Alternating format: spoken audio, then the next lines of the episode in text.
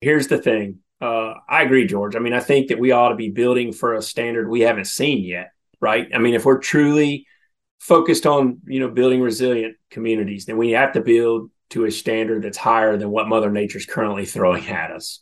Um, in some cases, politics and lobbying, big lobbying money gets in the way of doing what's right. Um, you know, there's a big argument that you know building higher, you know, building to higher standards increases construction costs. Well, it might, but is it more than the amount of money we've been spending as a country to fix you know communities from all these storms and wildfires? I would highly doubt it. I'd love to hold the hand of people that believe that building, you know, building codes is too expensive, you know, to higher standards is too expensive. I'll take them by the hand and walk them through some of these devastated communities and ask them what's more expensive. I'm George Siegal, and this is the Tell Us How to Make It Better podcast. Every week, we introduce you to people who are working on real world problems and providing actual solutions. Tell Us How to Make It Better is partnering with the Readiness Lab the home for podcasts, webinars, and training in the field of emergency and disaster services. Hi, everybody. Thank you so much for joining me on this week's Tell Us How to Make It Better podcast. As a little time has gone by now since Hurricane Ian hit, we're seeing this the, the horrific images and stories that have come out of Southwest Florida and how people's lives are changed forever. What's interesting to me is what will that do to places like where I live, Tampa, Florida, where we were forecast to get that storm for much of the duration, and then it ended up turning and going south. So, what will change in our area that will either have people more prepared or have them evacuate and make sure they have insurance and all the things they need to do if a disaster hits? Because our area is pegged to be worse if that kind of storm hit than what happened in Southwest Florida. It's our doomsday scenario here.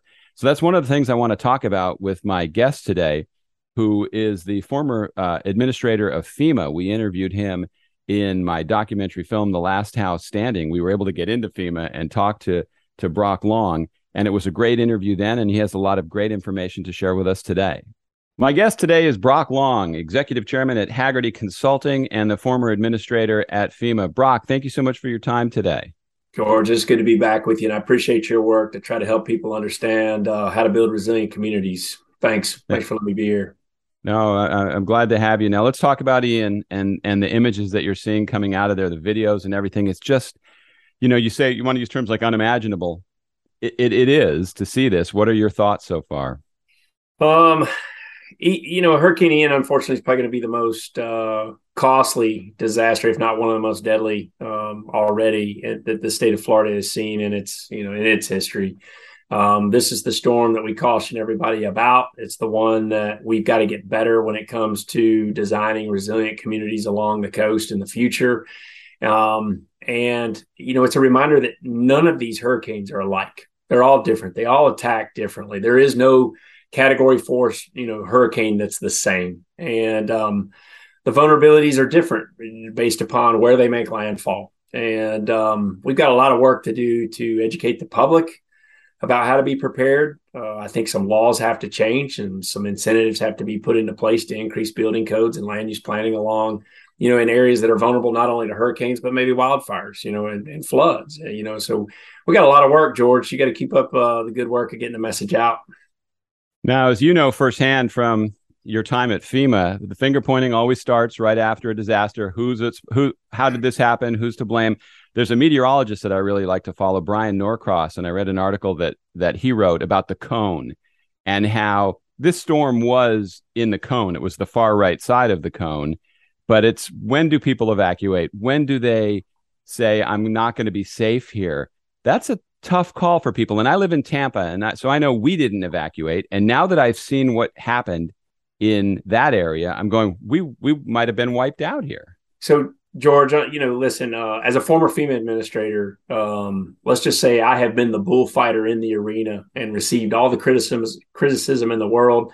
And um, you know, America's got to stop blaming a single point of failure for all the problems that are going to that that Hurricane Ian provided us. Um, we're all at fault. You know, we we all have to get better. We all have to figure out what our part is to become resilient.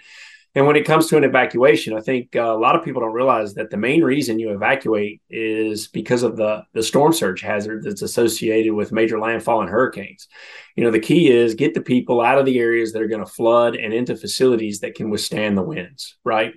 And uh, in this case, Ian was a lesson about storm surge, and we continue to not learn that lesson historically, even though hundreds of people die on a regular basis from from storm surge events. And here's the thing: I've always said, unfortunately, you know, while storm surge is the hazard associated with hurricanes that can kill the most amount of people and has the highest potential to cause the most amount of damage, it's also the unforgiving hazard, George. So what I mean by that is, is a lot of people that experience 12, 15, 18 uh, feet of storm surge don't live to talk about it. So we lose that, we lose that story. It's unlike you know people who experience tornadoes go underground and, and can describe what the wind sounded like. That doesn't happen here. So what i'm really afraid of george is that you know five ten years from now people will forget you know forget um, why people lost their lives in ian. Uh, and when it comes to the evacuation piece um, it's not one person that's responsible for issuing an evacuation. And these storm surge, you know, these hurricane forecasts are, are uncertain in many cases. If you look at Hurricane Ian's track forecast, it fluctuated between Southwest Florida and all the way up to Apalachicola, hundreds of miles of coastline over a five day period and back, back and forth. And, you know, it's, um, you know, it's not an exact science. Um, if it was an exact science, it would make things a lot easier, George. But it, but in this case, this forecast fluctuated um, you know several hundred miles north and south up and down the coastline and it presents a lot of challenges as a result. Yeah. you know there was i read a story this morning of four women who were visiting fort myers and they were trapped in a structure that was flooding. One of them was killed by a nail that in the roof as the water filled up. Um, i think i believe the other three got out. We'll probably be hearing more about this um, in the coming days. But a lot of times when people are told to evacuate, and I see this in every place that I've ever lived, they don't go. Right. So it's easy to blame people. People ultimately it's personal responsibility, but mm. people need to understand you're not getting away with a, a, storm surge if you're not in a really high building or safe area.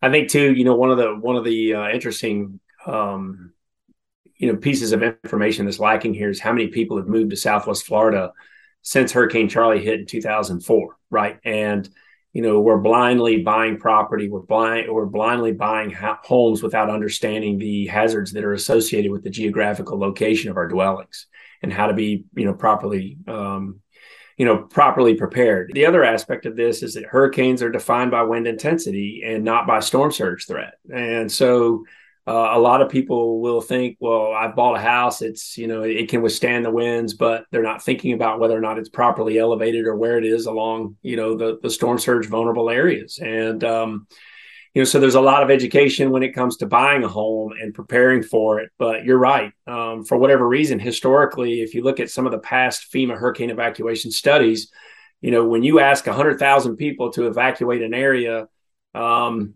you know, you, might get an 85 to 90% participation rate, which, which means, you know, 10 or 15%. That's a lot of people that stay behind for whatever reasons and make their own educated guess. Um, and it, it, it end up, you know, costing them their lives or, you know, or, or injuries or whatever it may be. what's the responsibility of government in a place like Sanibel Island, which is completely isolated right now? I know they're going to rebuild that bridge, but th- that relied almost completely on tourism and the people had summer homes there. But it seems like that it's so different from Mexico Beach. Do they rebuild it? Do they just put give it back to nature? What do you do in a situation like that? You know, that's been the debate in emergency management. I, am not going to speak for Sanibel off the bat. I mean, you know, they've got to do what's right for Sanibel. But here's the thing: um, as a nation, when we go through major wildfires, when we go through major floods, when we go through hurricanes, if we don't build it correctly, Mother Nature is going to work it out eventually, whether we like it or not. And, um, you know, the thing is, is, you know, one of the things that I've been really pondering, George, is that NASA, you know, a couple weeks ago flew a satellite into an asteroid seven mile, you know, seven million miles away. They have the technology and the expertise to do that. Why do we not have the ability or the the grit and the wherewithal to build properly in areas uh, that are vulnerable to various different types of hazards. I mean, maybe that's not a good analogy, but that's what's been going through my mind. And when communities do rebuild, they've got to rebuild to the high standards. And one of the concerns that I have, George, is that you know over the last couple years during the COVID, you know, as interest rates are really low uh, during the COVID years, more homes got built in the United States than ever before, according to some studies, to the minimum standards of every state. So don't talk to me about being resilient if we're going to allow that type of construction and building to continue, knowing that disasters may be becoming more frequent and more intense. Well, Mexico Beach to me is a great example of what you're talking about. That's when I first met you, and um, they rebuilt to 140 mile an hour winds. They got hit by a Category Five hurricane, so they're not even rebuilding to the standard that would survive the next Category Five hurricane. I don't understand the thinking with that. Yep, and you know, here's the thing: uh, I agree, George. I mean, I think that we ought to be building for a standard we haven't seen yet, right? I mean, if we're truly focused on you know building resilient communities, then we have to build to a standard that's higher than what Mother Nature's currently throwing at us. Um, in some cases, politics and lobbying, big lobbying money gets in the way of doing what's right. Um, you know, there's a big argument that you know building higher, you know, building to higher standards increases construction costs. Well, it might, but is it more than the amount of money we've been spending as a country to fix you know communities from all these storms and wildfires i would highly doubt it. I'd love to hold the hand of people that believe that building you know building codes is too expensive you know to higher standards is too expensive. I'll take them by the hand and walk them through some of these devastated communities and ask them what's more expensive you know putting a little bit more money up front. But here's the thing george.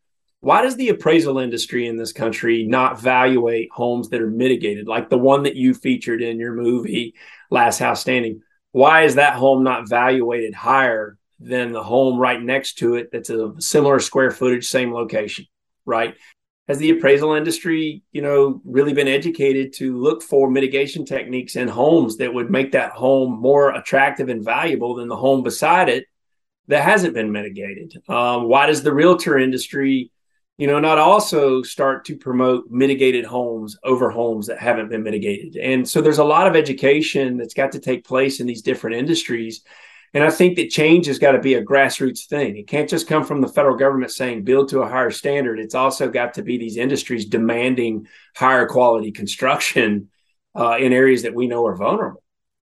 Yeah, the frustrating thing to look at is I think that if builders just took the charge and said, we're only building safe homes, they could solve this problem. It's like they have the cure for a lot of these problems. But when I talk to them, they say, we're not going to spend the money if we don't know that they're going to pay for it on the consumer end. So it doesn't it, it doesn't seem to get solved, which is pretty frustrating. Which brings me to this the place that was supposed to be the bullseye where I live, Tampa, Florida. And for days in advance, they were talking about it. And that is the doomsday scenario direction for a storm here. They estimate $400 billion in damage to this area. It would be staggering. Uh, 60% of the businesses in Hillsborough County would have been wiped out, 70% in Pinellas County. Sure. Yet, I don't think it's going to change anything. I mean, I think people want to be prepared for after the disaster, but they don't do the work up front. Yeah, and sadly, it's like I said, I think this country suffers from hurricane amnesia. You know, five, ten years from now, people aren't going to be talking about Hurricane Ian. They're going to be talking about the next storm that comes. And but but Tampa, the, the Tampa Bay area is one of FEMA's catastrophic planning initiative areas. Uh, there's a lot of catastrophic planning initiatives that were taking place over the last decade, and Tampa Tampa Bay is one of them because of the storm surge vulnerable uh, issues that that uh, that are presented there. And the, the continental shelf is so shallow there that the storm surge vulnerability is great because of that. So essentially, what I'm saying is is that you can go 50 miles offshore and it's still pretty shallow, which is why storm surge is such a big problem. And um, you know, Tampa Bay is uh, that area is very lucky, but you better you know you, better understand that if you choose to live there, George, like you do, you better be ready for it. Um, understand your storm surge vulnerability. Understand what mitigation techniques you can put into your house over time, and and in some cases, does it make sense to live there and retire there? Well, in talking to friends and neighbors, I get the impression that it's already in some people's rearview mirror by now. And sure, you look down to the south and you go, wow, that really is horrible for those people. And, and a lot of people here are giving a lot of money and trying to help them uh, get back uh, to somewhat of a normal life down the road.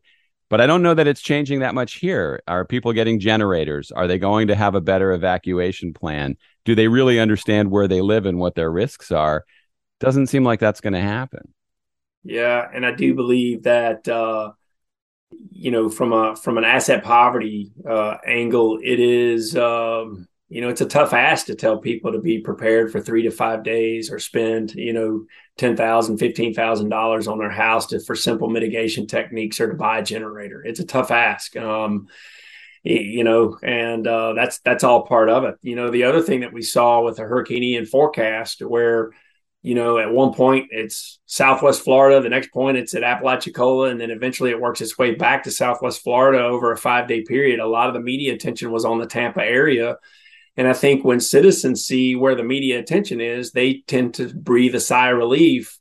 Um, and, um, you know, they do so not knowing that they're actually still very vulnerable to the, the uncertainties of those hurricane track forecasts and intensity forecasts. Now, what I've seen in the past also is after a storm like this, now the next time the evacuation order is probably going to be issued in a lot of places where people are going to evacuate that didn't need to. And so maybe that time now all those people are going to be angry. So then the next time the evacuation order is given, they're not going to leave. It's I don't know how you win that battle. Well, we saw that with Hurricane Irma. You know, a lot of people were placed under evacuation orders, and thankfully they weren't hit. Um, but then they were frustrated by that, George. You know, why were we asked to, you know, we, we evacuated and not a single thing happened? Well, they don't understand all the uncertainties that go along with track forecasting and intensity forecasting. They don't understand storm surge forecasting you know, based on how the winds impact or, or attack the coastline. And uh, they get frustrated by that. They go back and they say, well, you know what? I'm going to wait the next one out. And, um, you know, and then and then where you know you you have this other thing where people have experienced hurricanes in different parts of the country, uh, but when they move to you know then they they you know they're under the gun for the next one. They don't realize that each hurricane is unique and different. You know, they attack differently but I don't know, George. You know, I'm looking for great ideas to to continue to try to save lives because, um, you know, for whatever reason, in the emergency management community, we have not been successful um, in being able to create a true culture of preparedness within America. Now, you talk about NASA deflecting asteroids. When you talk about 400 billion dollars worth of damage to an area, if you said, okay, we could take 100 billion and build a big canal lock that will close and stop storm surge. Is that preposterous? Is that something that's so out of the realm of reality that it would never happen? Uh, I, you know, I think mitigation can start, you know, more simply than, you know, in, in a more simple fashion than that. Um, you know, one, it starts with land use planning. you know, why are we building in these areas? And if we do build in those areas, what is the code standard for residential codes and building codes? You know, are you properly insured? Uh, you know, you know, th- there, there's ways of doing it without building, you know, massive infrastructure to guard storm surge. You know, those types of things.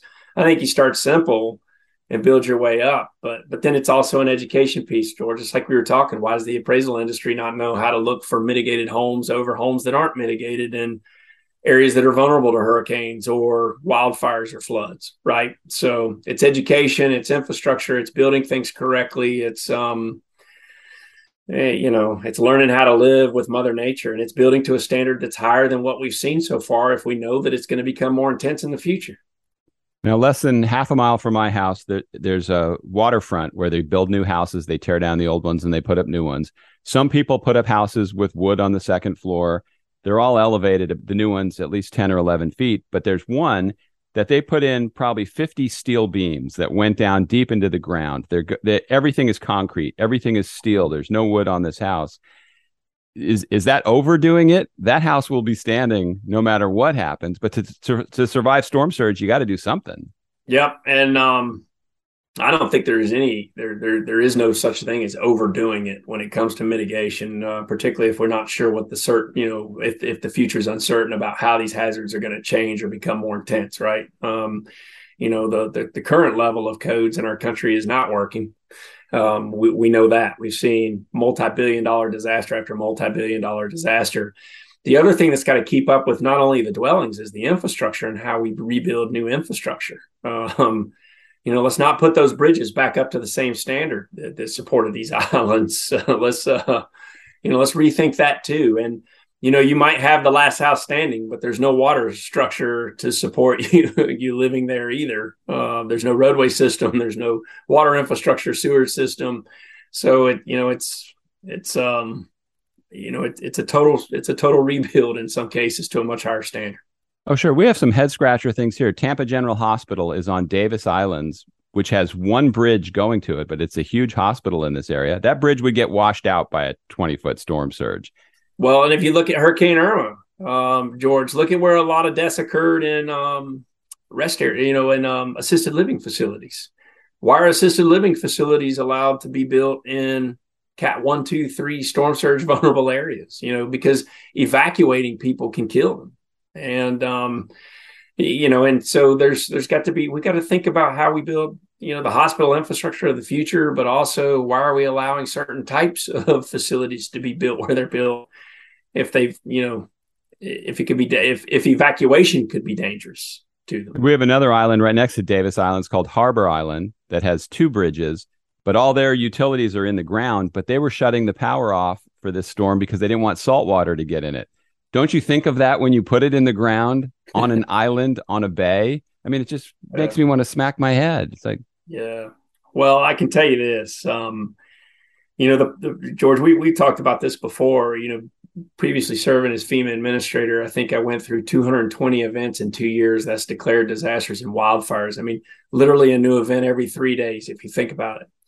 And, um, you know, people want to place a lot of blame on FEMA. Why is this happening? Why is that happening? But FEMA is not in control of the destiny of many communities. They, they really aren't. Um, I think some things have to change. I think the disaster laws that guide what FEMA can do uh, such as the Stafford Act, have to be redesigned by Congress to provide incentives to communities for doing the right thing. You know, the whole entire disaster declaration process, in my opinion, is a moral hazard, George. And what I mean by that is, is that after a disaster, one of the things that emergency managers go look for is uninsured public infrastructure losses. Uninsured public infrastructure losses, those dollar amounts will help them to um, qualify for a federal disaster declaration. There's no incentive to insure the infrastructure or build it correctly. So, what if the law was rewritten to say those who pass higher building codes, residential codes, proper land use planning, and are properly insured have greater access to Department of Education grants, Department of Commerce grants, Department of Transportation grants? What if incentives uh, were actually built into the law? Because right now they don't exist. And so as a former FEMA administrator, to me, I'm glad we're having the conversation about resilience, but it's also a little bit laughable that we're having a conversation about resilience, but yet the whole entire disaster declaration process is a moral hazard that's got to be restructured to fit that art, you know, to fit that debate, right? Well, why would somebody be against doing that? I know I'm asking, preaching to the choir here, but why would you not want to fix that? It may stifle development in your community. George. It may uh, it may not allow you to uh, you know look at a, look at the grants that are provided for uh, economic growth in communities, George. Uh, you know, so what's the right balance of growth? Um, how big do these communities need to be? you know, um, you know the, the the resilience discussion and debate is multifaceted and it's far greater than what's FEMA doing to prevent these things in the future honestly, I think FEMA's on a path where their business model is broken. You know, the, the business model is broken. Uh, their mission has grown, uh, you know, incredibly. And uh, they're not going to be able to keep their head above water unless the laws and the incentives are changed. When and, you look back at your experience there, do you, is it a good memory or is it a nightmare? You know, that's a great question. You know, I'm still trying to get my head right, George, after uh, being FEMA administrator. Um, I love the people inside that agency. They're dedicated people. Uh, they truly are golden hearted. But um, would I want to go back and lead FEMA? I would. Um, you know, I, I, think the deck is stacked against the agency, and um, you know they don't really have the emergency management community uh, doesn't have a strong lobby. And anytime events like this occur, I can guarantee you that people are going to say we need a bigger FEMA but bigger FEMA is not the answer, George. We've tried bigger FEMA after Andrew in 92. We tried bigger FEMA after Katrina in 2005. We wanted a bigger FEMA after Sandy hit New York. We need a bigger FEMA, George, after Maria in uh, Puerto Rico. Well, if we keep doing that and it's not really helping things, bigger FEMA is not the answer. It is um, this is a partnership at all levels from a, the, the, properly prepared and educated citizen about hazards and what they've got to do to become more resilient, all the way to the federal government finally providing incentives to communities that are doing the right thing, right? Um, you know, and, and, for example, like the equity debate right now, um, one of the things that I'd like Congress uh, to allow FEMA to do is is um, allow communities who are depressed, you know, depressed communities to apply for FEMA mitigation funds to help offset homeowners insurance in areas where people can't get ahead. You know, you know, um, mitigation is not just about structural mitigation; it's also societal vulnerability mitigation, right? Um, and I don't believe that the federal government should pay for everybody's homeowners insurance indefinitely, but there should be a graduating scale to at least start the process and the conversation. You know, coupled with financial resiliency, coupled with low to no cost mitigation strategies to improve the, the your, your dwelling's performance when they face these types. But pointing the you know pointing the finger at who's responsible for this evacuation call, who's responsible for this disaster, you know Puerto Rico, you know FEMA, FEMA, FEMA that ain't working. Uh, you're pointing the finger at the wrong direction because everybody inside FEMA knows what it takes to have a resilient future, but Congress isn't listening to the professions. Yeah. So, what would be the ultimate takeaway here for Tampa, St. Pete, Clearwater, you know, even as far south as Sarasota, which still got hit? What should people, what should they do right now to put themselves in a better position? Understand the vulnerabilities of where you live, of where you live. Okay. Understand the vulnerabilities of how hurricanes can attack your community and different, you know, different hurricanes can attack your community. Are you vulnerable to high winds, storm surge, inland flooding? Um, what is it? You know, based on where you live. Be properly insured. Insurance is the first line of defense. Um, a lot of people who moved down from the north to Southwest Florida and just you know bought a house for cash and let their home insurance lapse so they could have a couple hundred extra bucks a month, you know, in operational account just lost their largest chunk of wealth in their home because it's gone. And uh, the you know the max grant from FEMA is a little over thirty two thousand or thirty three thousand uh, dollars to help somebody that's lost their home and is uninsured. Uh, insurance is the first line of defense. FEMA is not designed to make you whole. Um, if you're asked to evacuate, heed the warning early. It's the storm surge that will kill you, not necessarily the wind, even though the wind is what classifies these storms, right? Um, and, uh, you know, before you retire to different areas, understand the areas that you're retiring to, understand the communities where you're planting your business, understand the vulnerabilities and what can happen um, before you do it. And if you choose to live there, do it right, build to a higher standard, buy a home that's been mitigated. Yeah, I was talking to a, a, neighbor the other day. They had a realtor and they were going to start looking at property a few weeks ago in Sanibel Island um, there's a lot of people whose lives are are going to be changed forever because of of this most recent hurricane. Yeah, absolutely. And um, you know, there's uh, there's a lot of statistics. There was uh, there was a research study done by the Urban Institute, and I think the title is called "Adding Insult to Injury." If you lose your home and you're underinsured, there there are studies that were done by the Urban Institute. I think that the title was "Adding Insult to Injury." Um, if you're uninsured or underinsured, you're going to spiral out of control in a negative direction financially for probably the remainder of your life. And um, you know, and the the other thing is is that you know when it comes to insurance, don't just think about the property, you know, in the house. The contents within your house are also very important. I live in Hickory, North Carolina, where furniture is manufactured and made, you know, handmade. Uh, the people around here will tell you that you know furniture in your home is the second most expensive expenditure your life, George. But when we go to the contents of our insurance, uh, that's where we want to try to save money. And uh, so it's not just, and, and when you lose your home and you're uninsured or underinsured, you still have to pay off that mortgage for a home that doesn't exist. You're still financially responsible for that contract you sign. And then you've got to go also find a new place to live, whether you rent or whether you you you take a small business administration low interest loan. Um, you know, and so it's devastating. Uh, it's truly devastating, and financially, it's hard to recover if you experience it. Now, another thing people I don't think think about is the market was so inflated that even if you had a five hundred thousand dollar home, it might now be worth a million dollars. It's not because your insurance is on that five hundred thousand dollar home. So a lot of people are just, I, I see how that could completely uh, alter somebody's life.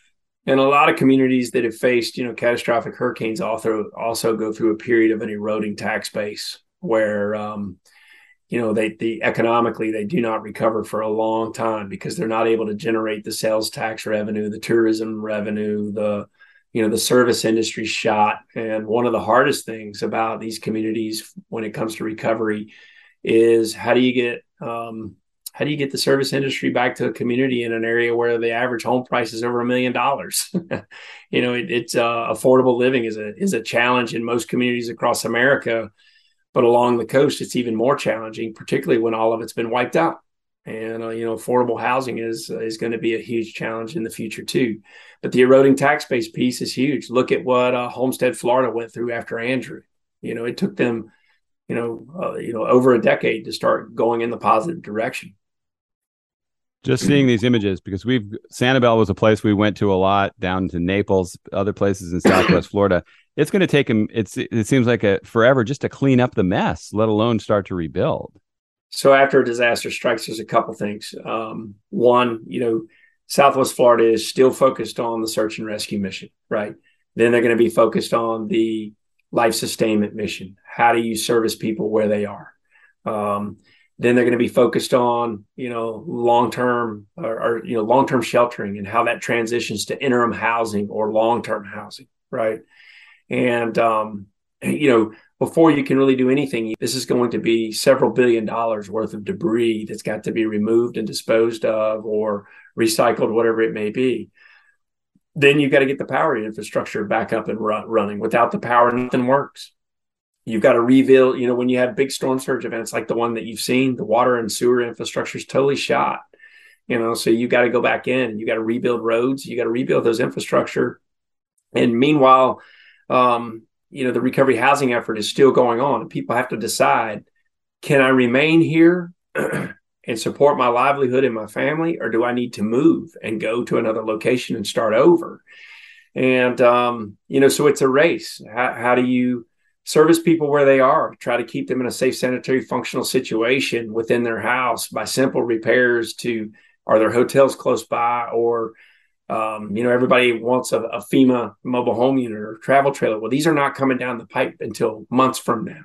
Um, yeah you know they they just don't exist they have to be built they have to be transported so um, the recovery is going to go on well over a decade and you're not going to be able to put the community back to the same standard nor should we uh, we're striving for a new normal at this point and a new vision george so that we don't go through this again we have talked to experts here and they say this is the cost of living in paradise i think it's a pretty high price to pay when you see this yeah, but you know, disasters are in the eye of the holder. The word, uh, you know, I, I, caution using the word catastrophe or catastrophic. Um, you know, if you lost your home from a house fire and you were uninsured, it's catastrophic to you, right? Mm-hmm. Um, you know, and so it can happen anywhere. You can't take, you know, where you live for granted. I mean, I've actually seen houses in my own community flood because of a basketball in a in a drain pipe. you, wow. you know, and so it's um you know, so so you can't take it for granted. You can't take your safety for granted. You got to, but you got to prepare. Um, you got to prepare. Brock, thank you so much for your time. Um, I, I, appreciate your insights, and uh, you know, I'll I'll be bugging you again because uh, hopefully we're doing yeah. some more with the Last House Standing, and I would uh, love to have your expertise. Fantastic, George. Thank you so much. Thank you so much for joining me on today's Tell Us How to Make It Better podcast. If you have any questions or thoughts about what you were listening to, uh, things you might want to see differently, there's a contact form where you can reach me in the show notes. And if you enjoyed what you were listening to, please become a subscriber and share the link to the podcast with your friends as well. Thanks again for listening. See you next time.